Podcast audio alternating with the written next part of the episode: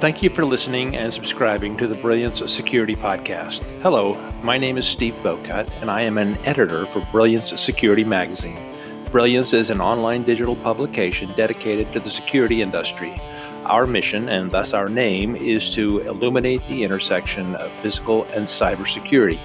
We cover both of these security domains by publishing original content about threats, hacks, products, and security strategies. We hope you will enjoy this podcast and visit us at brilliancesecuritymagazine.com.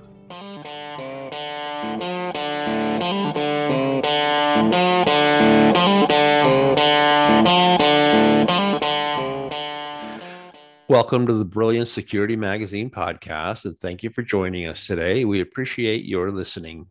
Today, I'm very excited to tell you that we have Farshad Abasi, who is the founder and chief security officer of Forward Security, with us. And we're going to have what I know is going to be a fascinating conversation about supply chain security specifically what to expect in the next year. So this is a topic that everybody's talking about, and and so we'll we'll get um, we'll get Farshad's perspective on on uh, supply chain security, and then we'll kind of look down the road about what's coming.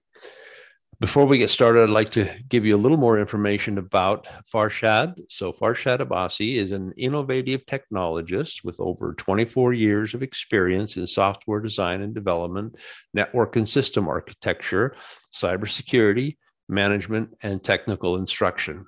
With a keen interest in security from the start, he has become an expert in that aspect of computing and communication over the last 20 years. He started Forward Security in 2018 with a mission to provide world class information security services, particularly in the application and cloud security domains. Welcome, Farshad. Thank you for joining me today. Hey, thanks for having me, Steve. All right, this is going to be fun. So, as I kind of mentioned there, uh, supply chain security and supply chain attacks is something that a lot of people are talking about, but it kind of has a lot of different meanings. So, we'll get into how we're defining that for this conversation. But before we do that, tell us more about forward security. So, how long? Well, I think we were stat. We've already established that you uh, started the company in 2018, but you know, what are your core competencies? Any history behind that? What yeah. does our audience need to know? Sounds good. Sounds good. I'll tell you where the inspiration came from. I uh, worked at HSBC Bank for about nine years, mm-hmm. and prior to that, I, I, you know I worked as a software developer, and then I switched over to doing full time security at the bank. And uh, one of the things we did really well was we had a pretty strong AppSec team. And in fact, the reason I joined the bank was that in 2008, uh, they were forward thinking enough that HSBC decided that it's a great idea to have an application security program and actually build a security team that that is within the software development team rather than outside the software development team which okay. is what most organizations had you know the typical most of the companies have a typical IT security or risk team that sits outside and they're coming in from the outside and you know doing pen tests and stuff which isn't um, you know, th- which isn't the way you should be doing things. You should be integrating security at all the different stages of development. So, sure. At that time, they decided that it was a good idea to build that, you know, that specialist team, and then everybody that was in that team would be working directly with developers and have some background in software development. So naturally, they want I was one of the people they hired because I had a pretty strong software development background and I also knew security. So that I can speak the language of the developers. I could sit down with them and look at their code, look at their design, understand what's going on. That was great. And it, you know, and I, you know, I ended up I ended up helping build that program and then roll it out globally and, and be a key part of that but when I looked at outside HSBC, there weren't a lot of service providers or organizations doing that. In fact, in I think it was like in 2013, I was in Vegas for some PCI training at one of those SANS courses. Mm-hmm. Doctor said, "Hey, how many people have an AppSec program in their company?" And out of the room of 100 people, two of us put our hand up. It was me from HSBC, another guy from Citibank. Hmm. Like most companies didn't have an AppSec program, didn't really know how to do that. I mean, fast forward to nine years later, now a lot of companies are picking it up. AppSec is becoming important. One of the reasons in the last two years is, is the supply chain attacks that we're going to talk about. But really, the inspiration came from looking outside the bank and seeing a gap in service providers that really understood the software problem. Um, you know, there's a lot that there are a lot of security companies out there, and there's a lot of great ones out there, but there aren't many of them that actually specialize in software security, which is surprising and is, and is not at the same time. You know, it's not surprising because it's kind of a newish field. When you look at security, cybersecurity as in general, yes, it's a field that's been around at least 30 or 40 years, hmm. but it was traditionally really focused on the infrastructure, the network, the governance, the risk compliance, that type of stuff. Um, but then as and the and the world there was there wasn't as much software as the world has changed, and now everything is about software, right? We're digitally transforming the world, particularly uh, since COVID hit. Um, and then as, as more as more and more people use software and the world runs on software, there's more opportunity for attackers to to compromise that software. So then, therefore, now this is gaining a lot of attention. So it's fair. It's still I would say the field is still in its infancy. And what differentiates us is that um, you know our company it, it does we're code you know as my banner says you know we're the code security experts. And essentially everyone that works here has a software development background and has been in the trenches. They know how that stuff works. And then when they come to help the clients either to build more secure software or test it we're speaking from experience is and that's the opposite of quite a few companies out there that they claim that they perform application security or they test uh, systems, but most of their staff have never touched software and they're coming in from an outsider's view. Yes, you know, there are some really smart people that can achieve great results in that way, but in my, you know, 13 years of experience having been in this field, I see the best results when that uh, when that practitioner has had some exposure to building software. It doesn't have to be years and years but even if that person has had a year or two of actually working on software development then when they they switch over to to doing application security the results are quite different. So that was the inspiration of starting this company. I figured hey there's a gap. Let's get a company that focuses on that particular domain 100% and has proven to be quite successful so far. And the other thing that uh, is a big differentiator for us aside from you know us everyone here being an ex software developer is that uh, we also um, uh, follow really repeatable and standardized processes. That was another problem. You know, I noticed that vendors often, you know, they don't have very repeatable processes. So three different people might test the application and get different results. What we try to do is, you know, we use OWASP's ASVS, which has about 280 controls that, you know, we always use that as a basis. We may not test every control, you know, we scope it out depending on the sensitivity of the application and we use the right set of controls, but by following that standard, every tester will go through the same test cases. Of course, they overlay their own knowledge and they do some freestyling and, and all that kind of stuff. But you know that repeatability is, is quite valuable, and then customers can compare apples to apples when they're shopping around for for services. Interesting. Okay, good. I appreciate that, and that that coincides, I think, w- very closely with what I've seen over the you know, 10 years or so that I've been writing about the industry is this digital transformation that we're experiencing in the old days, people just went out and bought software. They didn't make their own software because everyone was just using big platforms that did kind of generalized things. But with the, the digitization of, of, of, everything we do now, um, most companies are making software. Most large companies are making software, and so uh, they need to have an AppSec team. And, and I guess as you're telling me, maybe you can maybe you can make that a little more evident, at least to me. So, what what percentage of companies out there that develop their own software have an AppSec team? We just, and I know you can't know this, but I'm just guessing. What I mean, are we talking five percent or sixty percent of companies that that understand this idea that you need to kind of embed security into your development processes? That's a really good question, Steve. Here's the thing: for so I don't know the exact numbers. Um, we're, we're, let's so let's talk about generalities. You know, majority, minority, sure. that type of thing. For every one AppSec professional, there's a thousand developers. So that uh, that gives you an idea, right? Yeah, how how this looks exactly. So yeah. a large company like HSBC, I mean, we were the third largest bank in the world when I worked there, and we had huge budgets, right? So now imagine a company like that. We had a hard time finding and hiring AppSec people, right? Like us with that budget and that size, it was difficult and i was a hiring manager for a number of years and i it would take me 12 months to even find someone to hire them. It was really long cycle really difficult. Mm-hmm. and often so now imagine if you're a small company you're not going to have the budget and you're not going to have the requirement to hire more than one person. So this is where the problems start so let's say you're a really smart company. You're definitely not going to have an AppSec team. So let's right. put them aside. Let's go to the medium sized companies. The medium sized companies have about what 50 to 500 employees, right? Right. Those companies are in an interesting spot because they need application security. Now you're at you've got enough size. You know your revenues are probably 10 to say 200 million.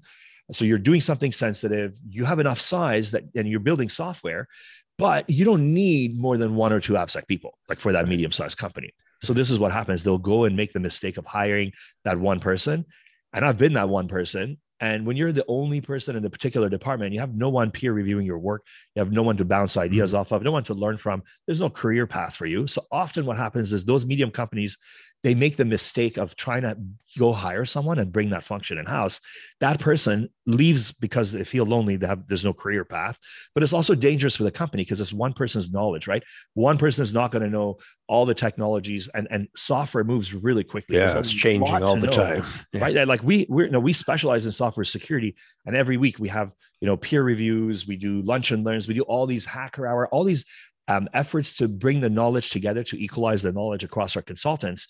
And there's you know there's you know several consultants, and each one of them learns something new, and they bring it to the table and they share it with others. And even with us, with all this sharing, we still don't know everything. So can you imagine if you've hired this one guy and you rely on him to make your system secure? That's a big mistake, right? right. So because he's lacking the support and knowledge, and he's going to leave. So the, and so now we've talked about the medium sized companies that have that problem. The large companies like uh, where i worked at hsbc they have money. So they're the ones that usually have an appsec team. So back to your original question how many companies have appsec teams is probably mostly in their large enterprise that that would happen. Right. in that medium sector some of them do. Like i know friends that have worked at some of those medium companies but as i said they've often left and the appsec program falls apart that's where we come in. So you know what we've done is try to address that gap. You know, you know i'm not going after large enterprises to try to help them.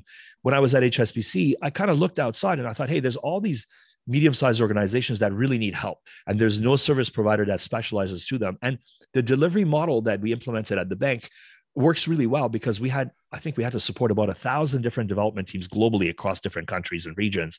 So we created a sort of a federated model where there was a central team and then if if a software development team would come up to us and say hey we have a project we're going to start for the next two years. We're going to build a new mobile app for for the bank then we would put in a, a, a, a but we would put a part-time staff member to become a part of that devops pod and essentially work with them on a regular basis you know integrated into that development cycle so that security is a part of it right from the inception. And that's exactly the delivery model that that you know i designed with this company is that um, you know we we we become the partners for software development companies over their journey and provide all the different um, you know fr- eh, from people to training to tools that we might have to install to helping them select the right tools and and make it successful. Um, all those different things we packaged it in in an offering that that uh, that works really well for those medium-sized companies. So yeah there we have it. There we have it.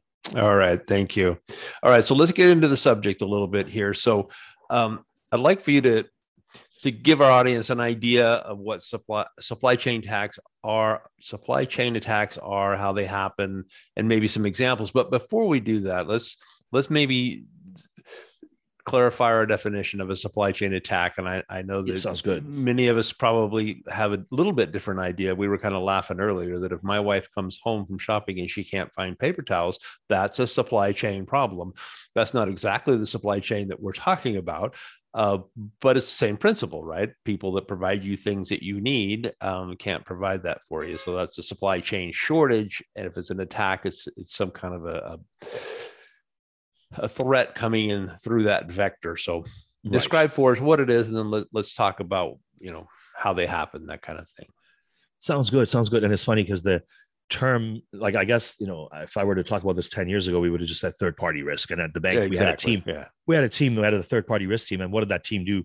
Every time we wanted to go buy software or we were getting something that wasn't built by us, that third party team would go and assess the risk and and you know there were two two options. One you reject that third party. You're like hey you don't meet the same security requirements as we have or you transfer the risk right? A lot of times what we would do is just say hey we are going to use all these third party packages. We're not going to assess every one of them, but we're going to buy them from IBM.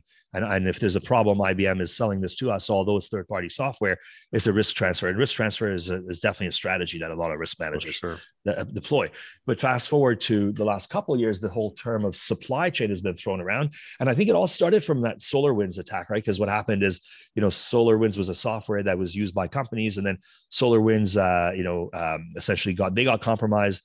And then when their code got compromised, as they shipped an update to all their customers, and then their customers got compromised, right? So it's that whole hey, these customers were using SolarWinds as part of their as a supplier, right? right. So then the whole term supply chain because they're a supplier and it's in your supply chain, and and and, and then hence the hence the term. But uh, but you know essentially, so today broadly speaking, they're using that term to refer to any of the components you get from a third party supplier. So again, third party risk, and and and uh, we've seen we've seen things like log4j right? Like a log for, log4shell a problem that happened a few months ago. And there's probably going to be a lot more of those types of issues that arise from um, you know various open source uh, third party packages that come that, that come from not the company but from outside sources. And it will it's essentially it's been a ticking time bomb. I remember having this conversation you know several years ago while i worked at the bank. And you know the question came up hey we use a lot of these third party packages. Should we be concerned? And absolutely i mean you don't know who the developers are. You can make a guess. You can go and look at their github project and you can see how many stars they've got or how many times it's been downloaded or how many comments. But you know if if a nation state really wanted to manufacture that they probably could.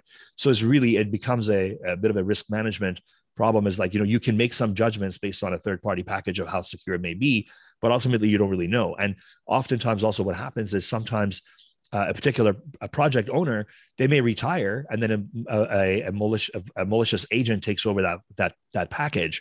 And and then of course they have different intentions. So oftentimes is what has happened is a, a project owner retires and then someone takes it over and then starts using that project for crypto mining. So then everyone that's using that library will will start crypto mining for that particular person that took over the project.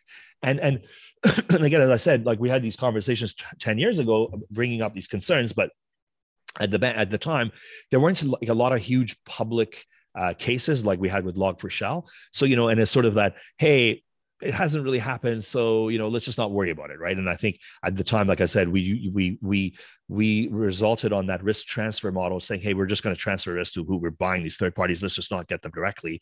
And i know the developers were coming to us saying hey i do want to go and get these packages directly. I want to you know they were they were complaining. They're saying hey, every other every other modern development shop is using you know node.js and they're using all these packages and they get whatever package they want.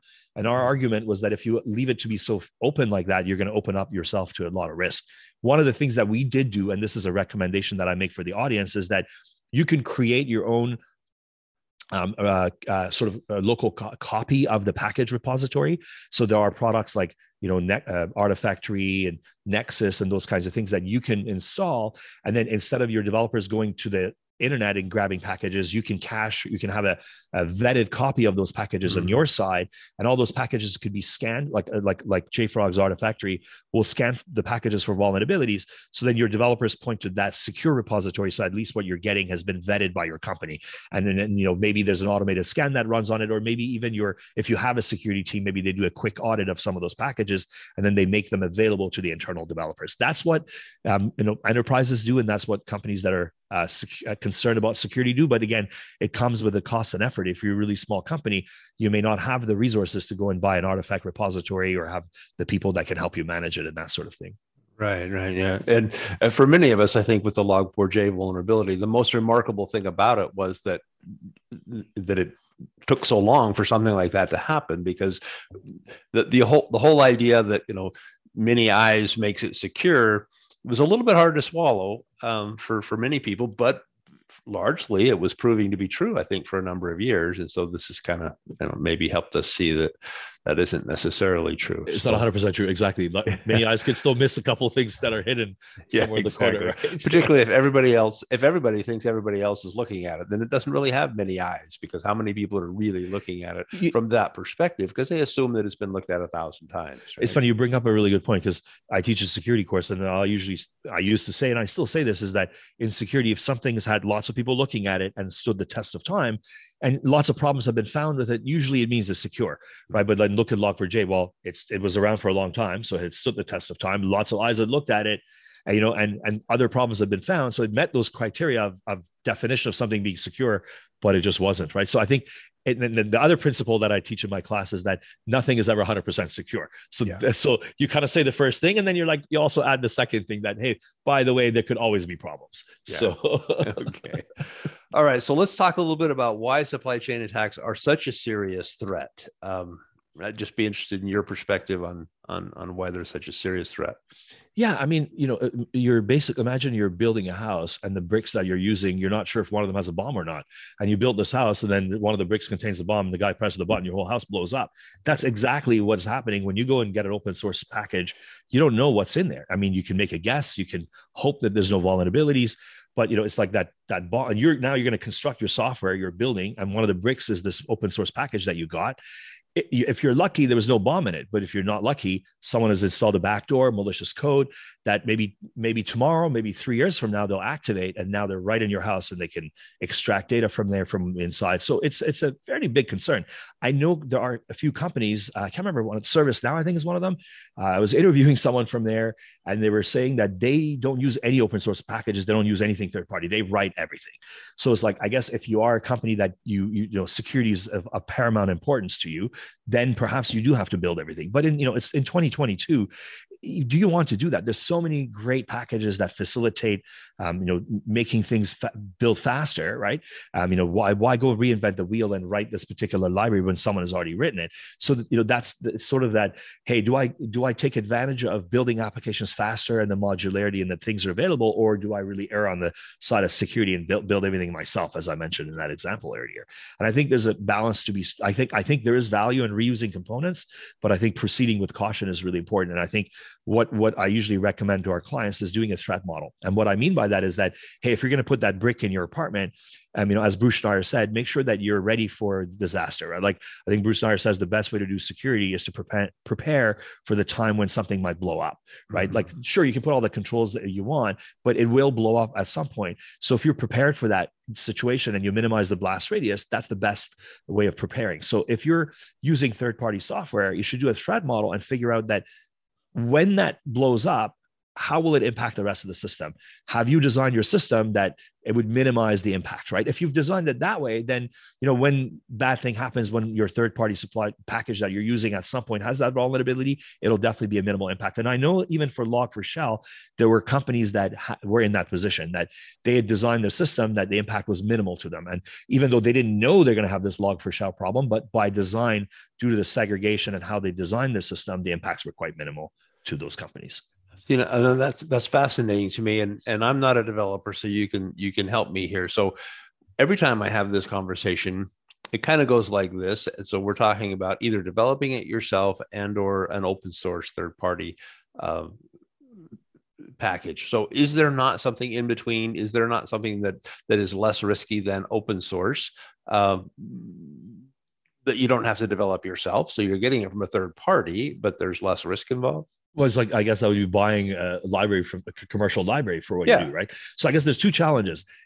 A lot of times these days, they may not even be an option. Like it's the world has changed so much that sometimes like you know what you want is that it's, it's only available as an open source library okay. there are paid options for certain in, in certain problem areas there are paid options right and, and so you can say yeah you know what given the choice of this library that i can get for free versus this one that i can pay for oftentimes people don't want to pay so they go for the free one but let's say you're a company and you have the budget will it give you the security even if you paid right mm-hmm. it's not a guarantee because it's it might be you might be in a bit of a better position because that company hopefully has better hiring practices maybe they do a background check on the people they hire you know you don't have that risk of someone taking over the package and the the package owner retiring you know as i mentioned earlier that risk goes away but you know there's still bribery i mean i know at the bank like there were cases where you know, uh, someone and, and malicious, a criminal organization would bribe someone internally and then they would do what they want. I was reading an article yesterday, in fact, I think it was uh, written by Microsoft. They were saying it's a thing.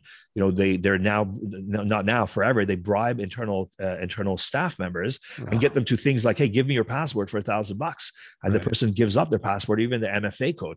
So it's like, you know, so sure, you went to closed source. Now you got a different problem.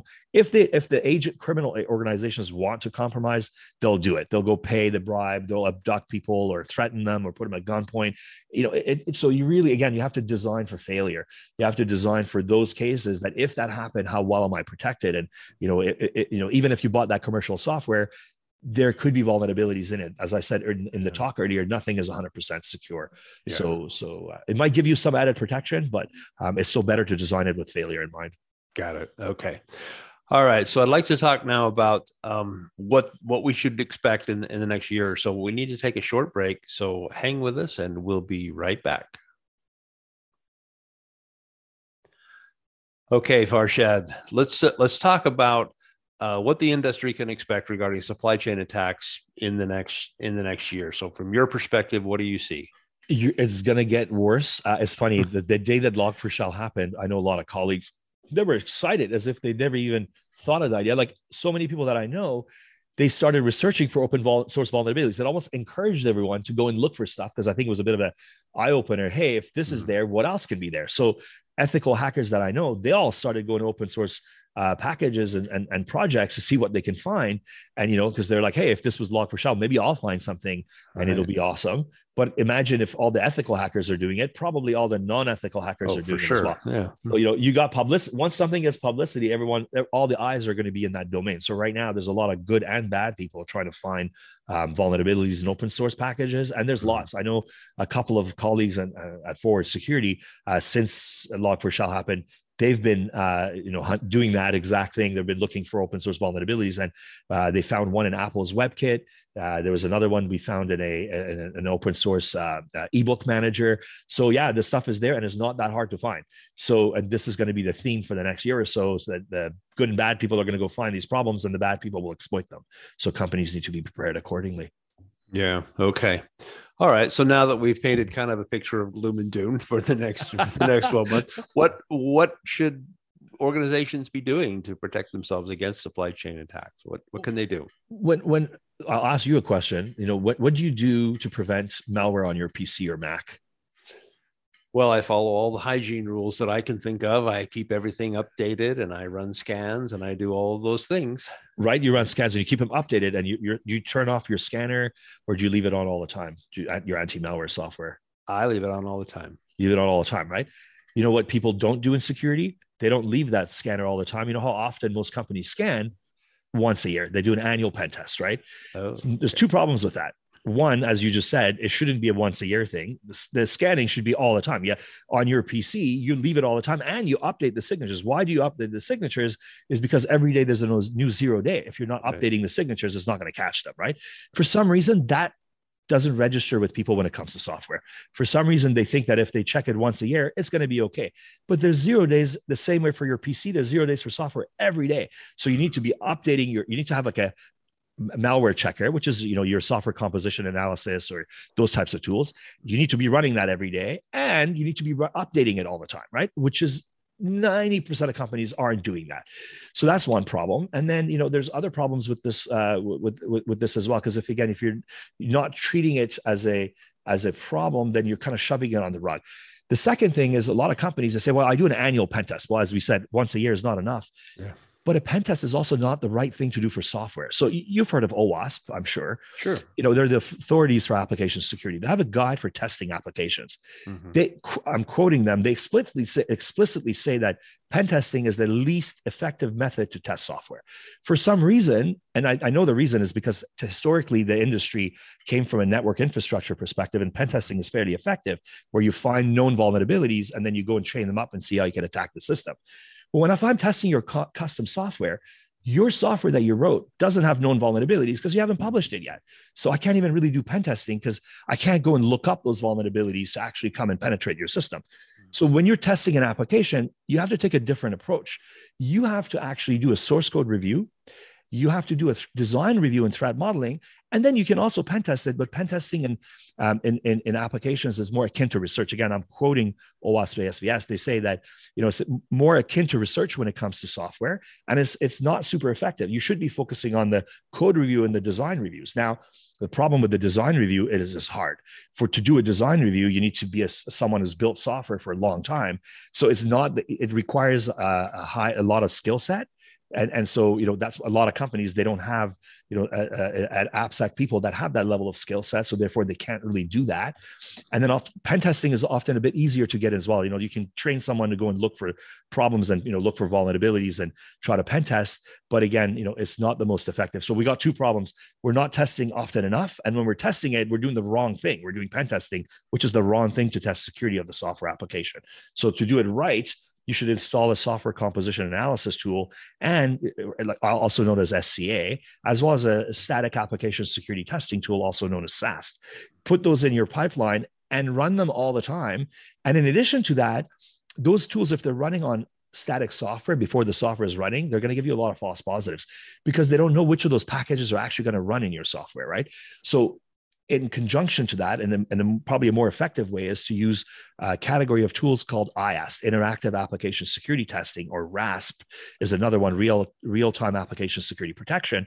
Those those tools will run inside your application.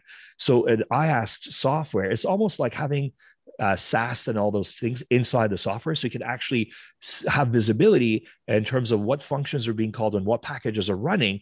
And, and so when the tool says that this package has vulnerability, it's an actual package that's being used as opposed to um, doing it before the software is running, where the scanner might say you have a vulnerability, but you may not actually be using that package in your running application. So, uh, but you know, I, from a strategic perspective, I would do all of those things. I would be putting, you know, SAST, SCA in my in my pipelines while the developers are checking code into their repository, and then I would also install IAST and RASP so that when the application is running, you're getting visibility um, uh, in real time. Okay, awesome, great advice. Uh, and if I'm a, an organization that that has a you know a lot of um, security folks on staff, then I guess I can just do that all myself. I can buy the tools, I can run those tools, but not everybody's there. And so I assume that's where a company like Forward Security comes in.